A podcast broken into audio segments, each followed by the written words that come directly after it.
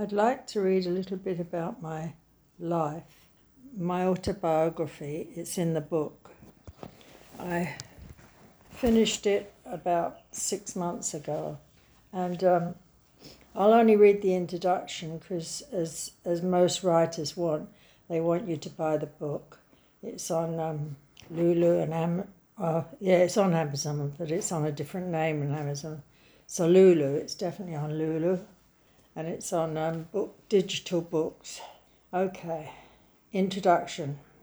They say memories of the past are easy to remember, but believe me, I've forgotten heaps. Perhaps this loss was a subconscious way of protecting my emotions.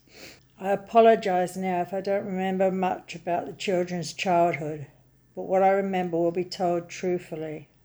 Believe me, it is horrible when you know you can hurt your children with only words. However, if that were only words, it would be okay, but I've hurt them in so many ways. As much as I would like to, I can't turn back my life like the pages in a book, but I can sincerely, apolo- sincerely apologise for my mistakes. As those who know me well can verify, I've always had problems interacting with others. Facial expressions, sarcasm, jokes and lies have always gone over my head, which meant that I've always been extremely naive. When we arrived in the steamy tropical town of Darwin, Australia, everything changed. People accepted me for whom I was. However, I was still gullible and never understood normal things about life, and my stupidity often affected those I loved. As I wanted to be popular, I went along with the crowd at the local drinking hole. On a subconscious level, I knew it was wrong, but people played on my innocence and trust, and before long I began to spiral out of control. Aware that I needed help, I visited a doctor who sent me to a specialist. The specialist thought I had psychological problems and wanted to send me to a psych ward for observation. This never happened because blood tests revealed I had an underactive thyroid gland. Left untreated, a person can go mad, which was happening in my case.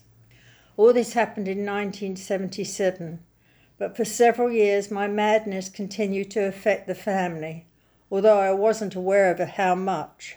Then in nineteen eighty-seven I started meditation, and although I still had moments of madness, my life changed significantly. By nineteen ninety-one, thyroid treatment and meditation began to take effect, and the manic episodes disappeared. Accepting the thyroid diagnosis did not come easy to my family, and even now I don't think they understand or actually believe. An example was several, year, several years ago when my youngest daughter confronted me about this period in our lives, and wanted to know why I had been such a bad mother. This shocked me as I had no idea there were any problems. This book is a way of telling my family the truth, and when you read about my childhood you might understand. Dear children, please try to accept what is written here, as it is the absolute truth. Either your dear father made up stories about me for your sympathy, or he truly believed them.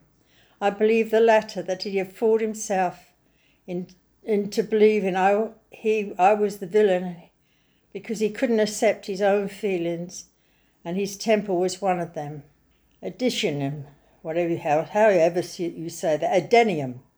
In two thousand seven, I was diagnosed with Asperger's syndrome, which is another reason for my odd behaviour. Someone recently referred to it as gracism, which is a great description of my strangeness. Okay, that's all, folks. I'll um, leave it up to you to